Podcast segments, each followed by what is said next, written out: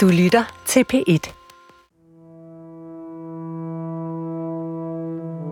Jeg skulle til at køre børnene til skole. De står ved siden af mig og klar med skoletaskerne. Og da jeg så åbner døren og skal til at gå, så står der to betjente derude foran. Og siger, at jeg ikke må forlade huset. Jeg spørger, om jeg ikke bare lige må køre mine børn i skole og så komme tilbage. Det er ikke en mulighed. Og jeg tænker bare, hvordan skal jeg få mine børn ud af den her situation, så det ikke bliver ubehageligt, fordi jeg har faktisk ikke selv fanget, hvad det er, der sker. Så jeg ved ikke helt, hvorfor jeg er tilbageholdt. Jeg ved ikke helt, hvad der Hvorfor der står sådan to betjente og siger, at jeg ikke må gå. Jeg når også i et kort øjeblik, indtil de får sagt det med psykolog, og tænke, at jamen, har jeg kørt for hurtigt, eller hvad har jeg gjort, ikke? Det er den 20. december 2016. En dato, som Sara aldrig glemmer. For den her morgen sker der nemlig noget, som ifølge Sara tydeligt viser, hvad der kan ske, hvis ikke hun gør, som psykologen siger. Men før vi kommer til, hvad det er, der sker, spoler vi tiden et par uger tilbage til begyndelsen af december 2016. På det her tidspunkt har Sara meget angst og mange flashbacks til fortiden. I en tekst skriver hun sådan her om, hvordan hun har det. Jeg skulle bare ud på badeværelset. Men da døren klikkede, gik det i gang. På et splitsekund var jeg krøllet sammen på gulvet og knudede mig selv. Forsvandt ind i den lille piges angst og mørke. Bange for ensomheden. Bange for den låste dør. Hvornår åbner den? Kan jeg komme ud igen? På hjemmefronten er Sars ægteskab samtidig ved at gå helt i opløsning. Op til jul, der går der HT hjemme ved os. Og jeg er der, hvor jeg tænker, at jeg er nødt til at få sagt til min daværende mand, at vi skal skilles. Og jeg har det virkelig dårligt, og når jeg har det dårligt, så kan jeg godt lide at planlægge ting, så derfor så planlægger jeg alt, fordi hvis nu der skulle ske noget, ikke? Altså hele mit liv, det er jo nærmest bygget op på, at man altid må forvente, at der kan ske noget frygteligt. Så derfor så havde jeg jo lavet et børnetestamente, og det har jeg gjort før, og nu var det så bare lavet om, og det tænkte jeg jo ikke videre over. Sara fortæller, at hun allerede lavede børnetestamentet, da hun mødte sin daværende mand i nullerne, og at hun altså nu i december 2016 ændrer i det og blandt andet skriver psykologen ind. I børnetestamentet, der bærer titlen Børnetestamente for vores børn, står der først, hvem der skal have forældremyndigheden, hvis Sara skulle afgå ved døden, ligesom dokumentet også tager stilling til formue og arv. Og til sidst nævnes psykologen. Der står, at børnene kender og er trygt ved familiens psykolog, og at Sara håber, at børnene i givet fald kan få krisehjælp og løbende støtte ved ham, da han kender børnene og familiens baggrund. Grunden til, at han var nævnt, det var, at de kendte ham godt, for de havde jo mødt ham mange gange, og min datter sms'et meget med ham. Og at så havde jeg jo et håb om, at så ville han snakke med dem, sådan så at de ikke skulle møde en eller anden vildt fremmed.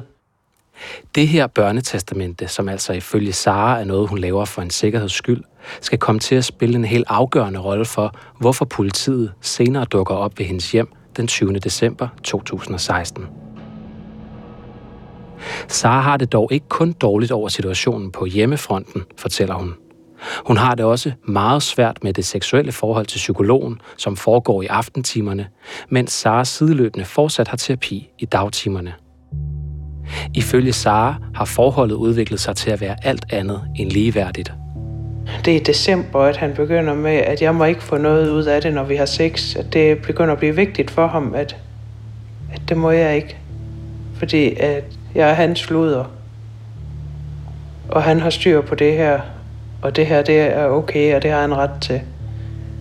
Som du måske kan huske, fortæller Sara blandt andet, at hun kun må tale, når han giver hende lov, og hun skal køre derfra igen, når den afsatte tid er gået, typisk en time. I en tekst skriver Sara sådan her om, hvordan hun har det med psykologens regler. Jeg er en luder. Jeg er intet. Jeg har ingen rettigheder. Jeg må ikke have behov. Jeg skal være ydmyg. Jeg skal kende min plads. Jeg er en luder. Jeg er hans. Jeg er en luder. Jeg vil aldrig blive andet. Men hvis ikke jeg gjorde præcis, som han sagde, så ville jeg miste ham. Og det vil Sara på ingen måde. Blandt andet fordi psykologen ifølge hende fortæller hende, at det er godt for hende, at de har sex.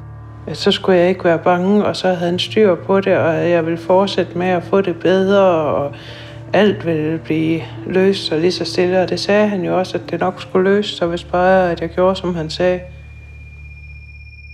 Men alle psykologens regler, fortæller Sara, begynder at blive sværere og sværere for hende at leve med. Ifølge Sara forsøger hun derfor flere gange at blive sat fri af reglerne. Den 14. december kl. 22.45 om aftenen, seks dage før politiet dukker op ved Saras hus, sender hun en sms til psykologen. Sæt mig nu fri. Jeg er så inderligt træt, men kan ikke sove. Tør ikke lukke øjnene. Jeg passer ikke ind. Det kommer jeg aldrig til. Jeg har ingen handlemuligheder. Jeg vil ikke huske og mærke mere. Sæt mig nu fri. Hvad mener Sara egentlig, når hun skriver, sæt mig nu fri? Herop, det er noget, du skriver også. Du skriver, sæt mig nu fri. Ja, og det er fordi, at han bliver ved med at holde fast i, at jeg skade lyder ham fuldt. Men kan man ikke også læse Saras sms på en anden måde, som at Sara gerne vil sættes fri, helt generelt, fra livet? At hun ikke vil huske og mærke mere, som hun skriver? Det spørger jeg Sara om.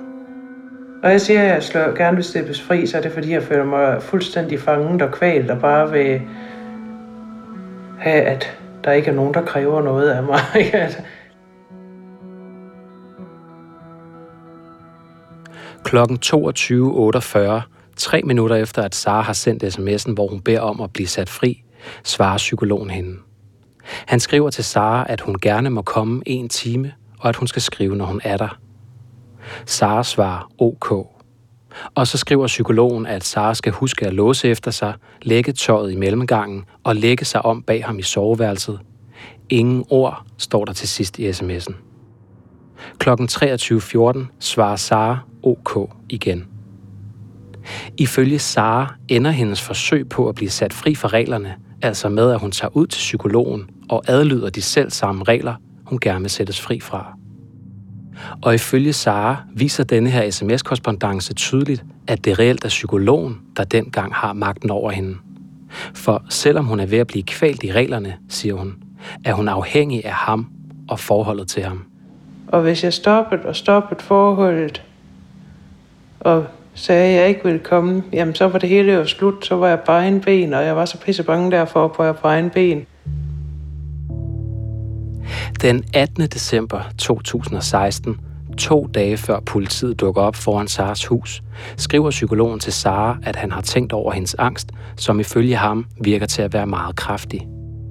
Psykologen skriver, at det måske kunne være en mulighed for Sara at prøve et medicinsk præparat ved navn Seokvæl, der virker mod tankemøller og er angstdæmpende.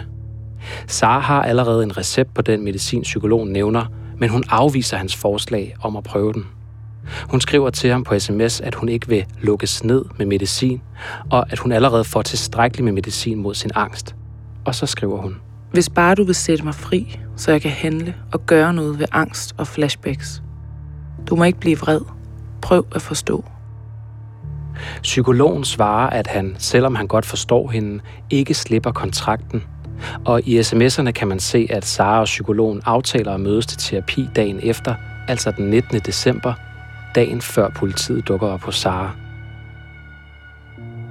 Ifølge Sara sker der to helt afgørende ting, da de mødes til terapi. For det første overbeviser psykologen hende om, at hun skal tage den angstdæmpende medicin, hun ellers har afslået. Og for det andet, siger Sara, fortæller psykologen hende, at de på ingen måde kan have et seksuelt forhold længere. Og der har han så sagt, at jeg må ikke kontakte ham hverken på mail eller på sms, at øh, han vil ikke svare, fordi at nu skal det være rent privat og professionelt, eller nu skal det være rent professionelt, at nu har vi ikke noget forhold kørende, og nu skal vi ikke have sex mere, og nu er, ja. Og at øh, jeg skal heller ikke kontakte ham på mail, for han har brug for et privatliv. Som du måske kan huske, er det ifølge Sara ikke første gang, at psykologen afbryder den private og seksuelle del af forholdet. Ifølge Sara sker det med jævne mellemrum, at forholdet bliver afbrudt og genoptaget, og det trigger en af Saras grundlæggende problematikker, angsten for at blive forladt. Den der med skiftevis at være dødforelsket, de har mig se ham om aftenen, og så til at Nu er det almindelig terapi og kun terapi, at det, øh, Så du kan faktisk slet ikke finde ud af at... jeg kan overhovedet ikke finde ud af det. Senere samme dag, efter at Sara er kommet hjem fra psykologen, skriver hun en sms til ham klokken 8 minutter over 3 om eftermiddagen.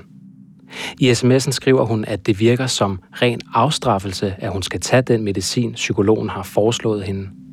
Og i sms'en spørger hun, om medicinen i virkeligheden handler om, at han ikke længere vil have hende. Senere sender hun endnu en besked. Noget er helt galt.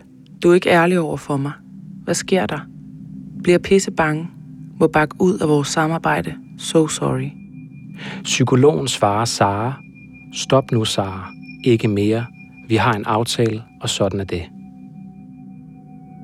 Jeg må ikke længere kontakte dig. Må ikke komme ved dig. Må ikke spørge til noget. Pludselig er medicin vigtigere end noget andet.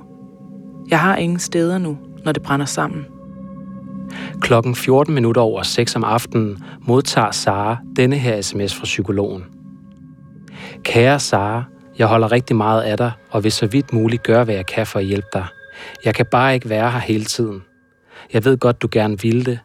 Jeg kan ikke fylde dit liv ud med, hvad du har brug for på alle planer. Jeg kan hjælpe dig med at tage skridt i den retning. KH.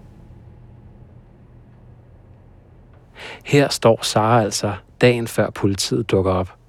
Psykologen har ifølge hende fortalt, at de ikke længere kan have et forhold. Hun oplever igen, at hun er blevet forladt.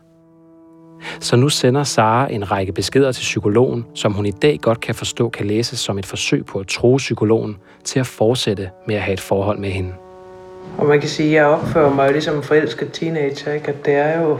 Ja. Ja, Er du dig selv her, kan man sige det? nej, det, det er... Og jeg, kan, og jeg kan jo heller ikke navigere i det der. Jeg er jo fuldstændig kørt af sporet. I en af sms'erne skriver Sara sådan her. Har ikke brug for din hjælp. Troede også, at du kunne lide at få aftenbesøg. Men glem det. Jeg har sat fri nu. Langt om længe. Så slut herfra. Psykologen accepterer ikke Saras besked. Han svarer hende, nu stopper du. Vi har en aftale, og den går jeg ikke på kompromis med. Stop nu, Sara. Men Sara stopper ikke. Vi skulle ikke sederes, fordi at du har fået nok af mig. Psykiatrisk afdeling vil ikke have mig, når det brænder på. Hvis jeg vil smadre mig selv og min krop, så er det mit valg og en risiko, jeg må løbe. Og ja, stopper nu. Du er ikke frigivet, skriver psykologen tilbage. Vil du ikke godt tænke på, hvor mange gange du har fyret mig, og hvor mange gange jeg har gjort det samme? Jeg vil bede dig om at undlade mere trussel. Sara skriver nu endnu en besked til psykologen. Kan slette dit nummer og mailadresse. Så har du hørt fra mig for sidste gang. Du får dit privatliv, og jeg får handlefrihed. Jeg kommer til at savne dig mega meget, men vil ikke være en belastning for dig, og kan ikke lade være med at kontakte dig. Det er ikke trussel. Beklager, at jeg heller ikke kan leve op til dine forventninger. Men psykologen vil ikke give Sara fri, som han skriver. Jeg vil bede dig om at undlade mere trussel. Sara, du har en aftale med mig, som kun kan løses fra min side. Jeg har ikke givet op og vil også fremover være din psykolog. Men Sara forsøger igen.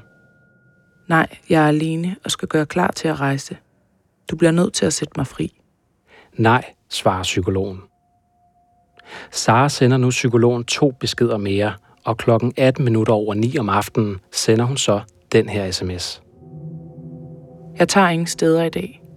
Skulle ikke være kørt så langt i sms-diskussion.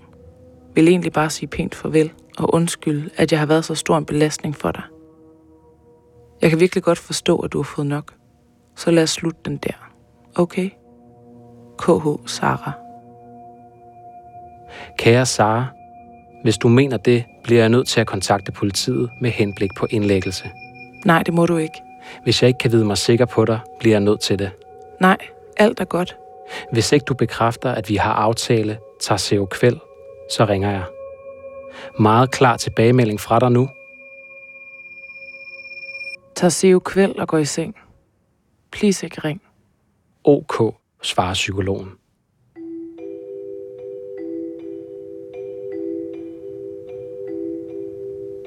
Ifølge sms-korrespondancen bliver der ikke sendt flere beskeder mellem psykologen og Sara den 19. december 2016. Men så er det, at børnetestamentet kommer ind i billedet. Det børnetestamente, som Sara er ved at få lavet i forbindelse med sin skilsmisse. Klokken 6.39 om morgenen den 20. december 2016 sender Sara nemlig en mail til psykologen, hvor hun vedhæfter børnetestamentet. I mailen står der, Godmorgen. Dette er blot til info, da du er nævnt i det, og derfor skal have en kopi. Vil senere komme en med underskrifter, men den er ikke nødvendig for dig. Skal jeg jo gøre, hvad jeg kan for at sikre børnene, i tilfælde af, at uheldet er ude. Kan jo blive ramt af en lastbil ved et uheld. KH Sara.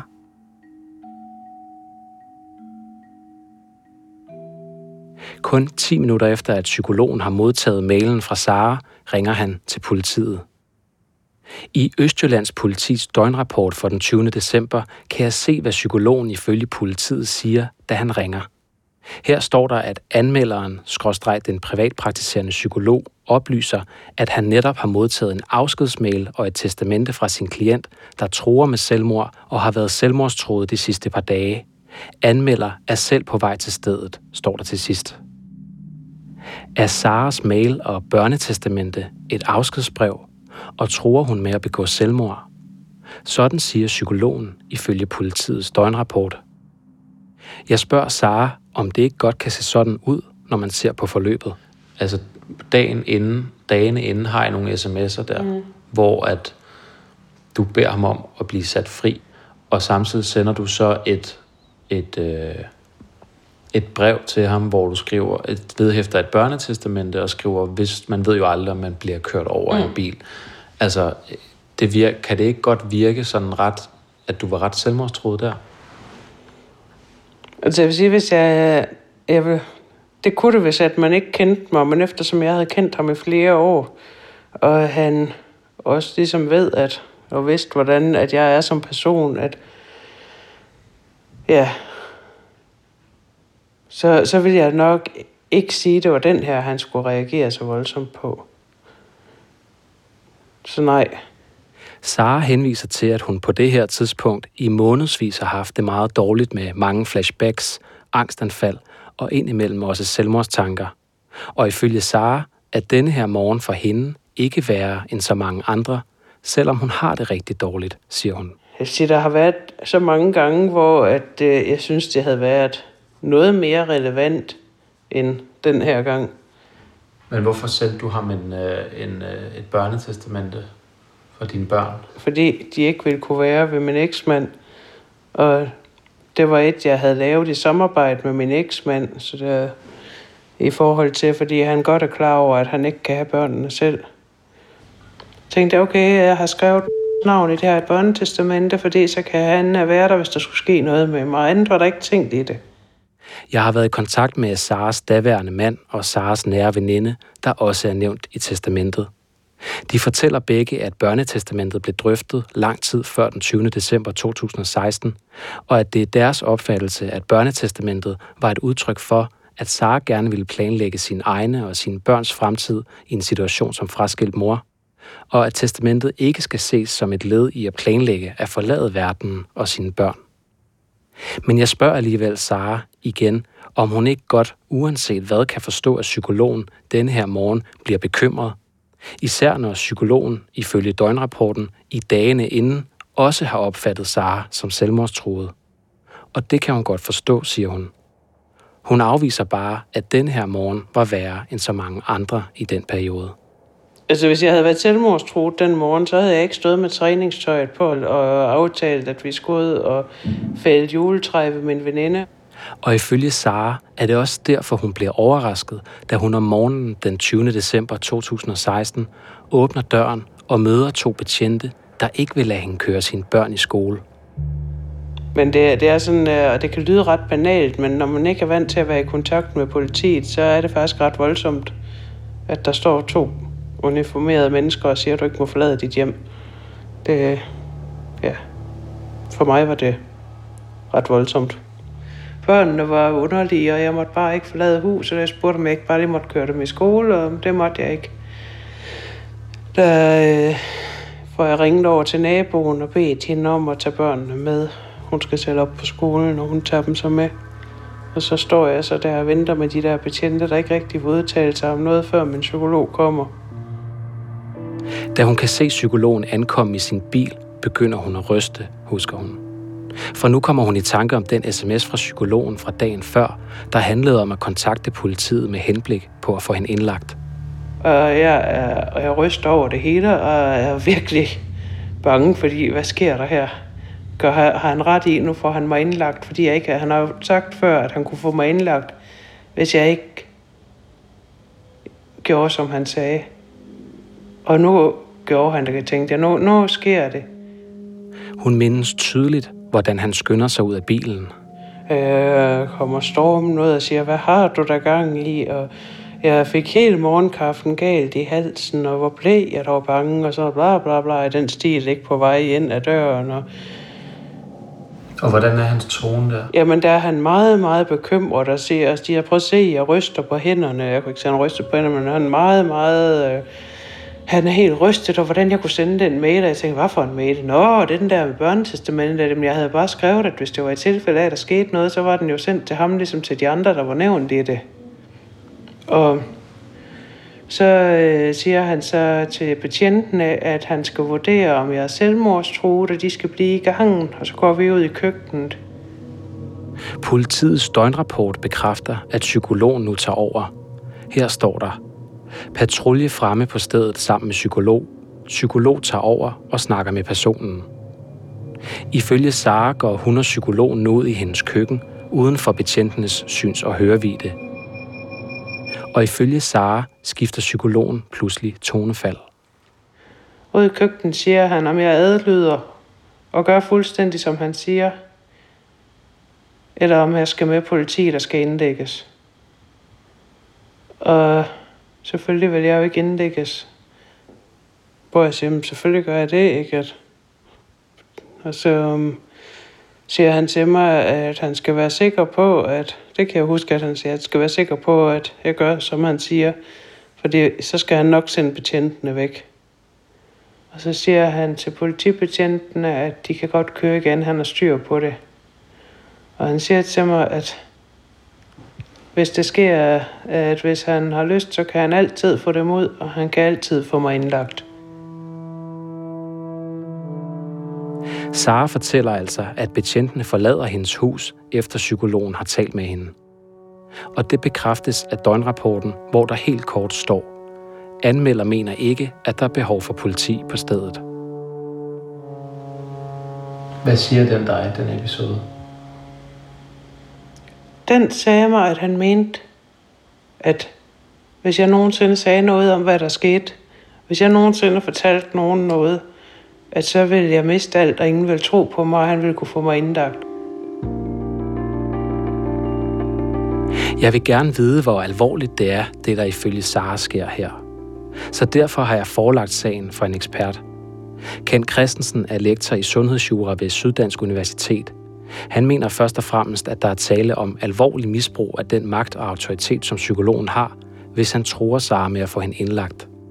Det er jo ekstrem pres, man lægger på patienten i den her situation, hvor man har taget to betjente med, og det, der svæver over patienten, det er, at der er en tvangsindlæggelse på vej.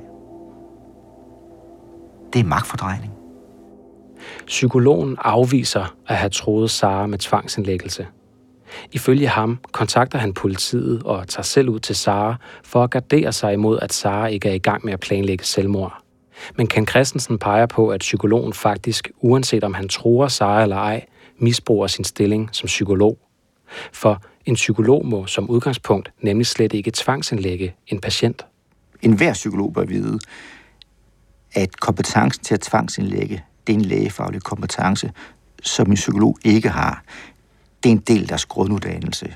Vi underviser psykologerne, og det indgår i deres undervisning. Og også forskellen på den lægefaglige kompetence, den kompetence, man har som psykolog. Derfor ved alle psykologer også, at tvangsindlæggelsen, det er en lægefaglig kompetence at tage den beslutning. Så det kunne psykologen tage ud, så burde psykologen have gjort noget andet. Han burde tage ud til patienten, men han burde samtidig også have foranstaltet, at patientens egen læge var der. Men ud fra oplysningerne i døgnrapporten og det Sara forklarer, påpeger Ken Christensen, at det netop ser ud til alene at være psykologen, der vurderer Saras tilstand, og altså derfor også alene foretager den lægefaglige vurdering. Og det er ikke en ligegyldig juridisk fejl, siger han. Den her regel omkring, at det er en læge, der skal med, den er sat ind i psykiatriloven som garantiforskrift. Altså når man gennemfører en tvangsindlæggelse, så er det noget, man gør med tvang, hvor man imod patientens vilje indlægger hende for at beskytte hende selv. Det er et meget voldsomt indgreb over for patienten, og derfor har vi også den her garantiforskrift, som skal sikre, at der skal være en reel lægefaglig vurdering bagved. Men det ender altså med at blive psykologen, der alene laver den vurdering. Ikke mindst fordi politiet lader ham gøre det, siger Ken Christensen. Ved en tvangsindlæggelse i en situation som denne her, er det politiet, der med tvang skal bringe en patient som Sara til hospitalet mod hendes vilje. Derfor skal politiet ifølge loven også tage bestik af situationen for at være sikker på, om det er den rigtige beslutning, eventuelt at tvangsindlægge Sara, siger Ken Christensen. Det der problemet her, det er jo, at sådan som sagen fremtræder, så er det psykologen, der tager mod betjentene, og psykologen, der anviser patient, patientene, at nu må de vente udenfor, og så går han ind og tager bestik i situationen for at vurdere, om der er grundlag for, at foretage en tvangsindlæggelse. Så det øjeblik, hvor betjenten overlades til sig selv, så gør de ikke det, de skal. De skal sikre situationen, beskytte kvinden mod sig selv, og tage bestik af, om der er grundlag for at gennemføre en tvangsindlæggelse. Og det kan de ikke, fordi de står udenfor og venter på, at psykologen kommer tilbage, og så meddeler dem, at der alligevel ikke grund til at få en en tvangsindlæggelse. Ifølge Ken Christensen ser det altså ud til, at politiet helt overlader beslutningen om at tvangsindlægge til psykologen, uden selv at tage tilstrækkeligt bestik af situationen. Også selvom politiet bør vide, at psykologer ikke som udgangspunkt hverken må eller kan tvangsindlægge patienter. Hvor alvorlig en fejl er det efter din opfattelse? I den konkrete sag, der er det jo rigtig alvorligt.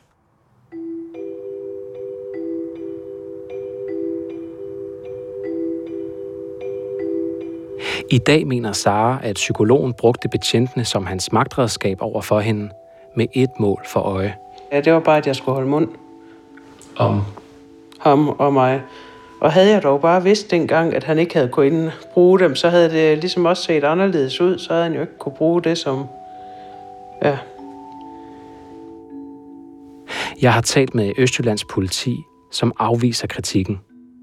På trods af, at psykologen i sit opkald til politiet fortalte om en afskedsmail og et testamente fra en patient, der troede med selvmord og havde gjort det de seneste par dage, så mener politiinspektør Jesper Bøjgaard i dag ikke, at de to betjente tog ud til Sara, fordi hun muligvis skulle tvangsindlægges. Ifølge Jesper Bøjgaard tog betjentene blot ud til Sara for at sikre sig, at hun havde det godt. Og fordi der ifølge politiinspektør Jesper Bøjgaard altså ikke var tale om en mulig tvangsindlæggelse, havde de to betjente heller ikke pligt til at tage bestik af situationen, sådan som Ken Christensen vurderer, at de burde have gjort.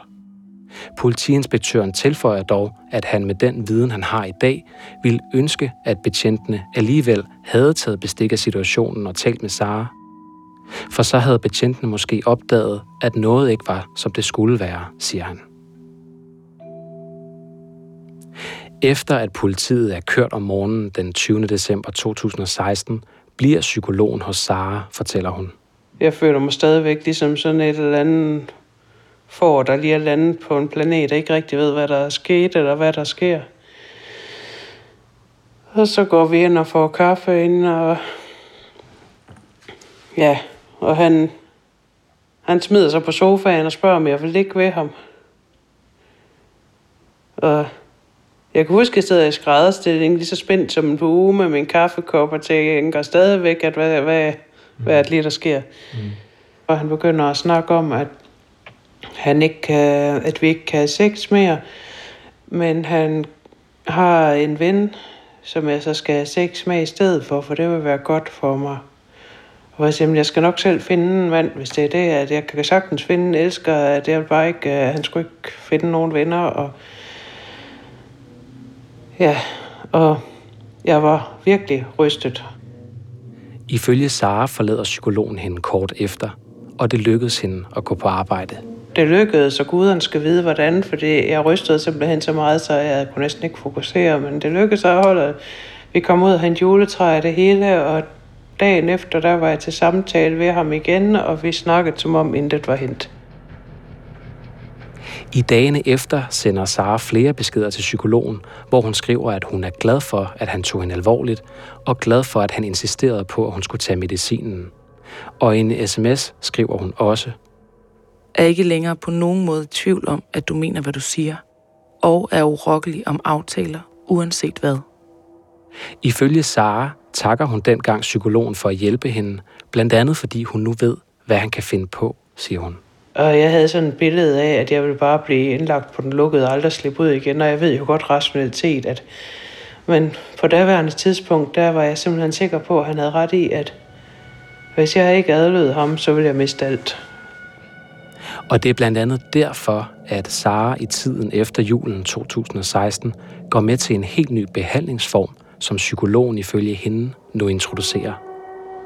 Jeg behøver ikke at øve mere meditation og mindfulness, fordi den eneste måde, jeg kan blive, få det bedre på, og den eneste vej frem for mig, det er seksuel lydighedstræning. At jeg er simpelthen en kvinde, der kun kan blive rask, hvis jeg adlyder og bliver afstraffet.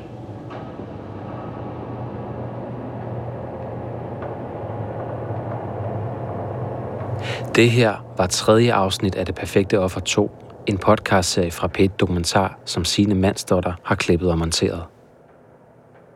Psykologen har ikke ønsket at medvirke i denne her podcast, men under retssagen mod ham fortalte han, at der ifølge ham ikke var noget, der tydede på, at Sara var selvmordstruet den morgen i december 2016.